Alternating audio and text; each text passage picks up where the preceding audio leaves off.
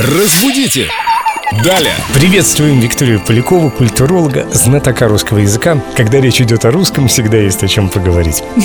Да, Вика, привет. Привет, ребятки. Меня заинтересовало выражение «кутузка». Недавно случайно вырвалось. Я кошку хотела посадить за плохое поведение в переноску остыть, советуют специалисты по кошачьему поведению, и сказала ей, отправлю тебя в кутузку, если будешь мяукать в 4 часа утра.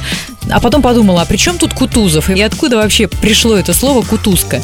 Сейчас расскажу. Конечно же, Кутузов здесь ни при чем. По одной из версий, в 19 веке в Петербурге занимал пост оберполицмейстера некий товарищ Голенищев-Кутузов, который, собственно говоря, и придумал закрывать людей, которые себя плохо ведут, барагозят, там что-то шумят, закрывать их на некоторое время в изолированном помещении, чтобы они пришли в себя, остыли и потом их, соответственно, выпускать. А еще есть одна версия, то это происходит от диалектного слова «кутуз» – узел с вещами. Ну, то есть тоже вот что-то вы там собрали на палочку, как ежик в тумане, и почапали. А выход с вещами, да. Слушай, так а подействовал на кошку вот Конечно.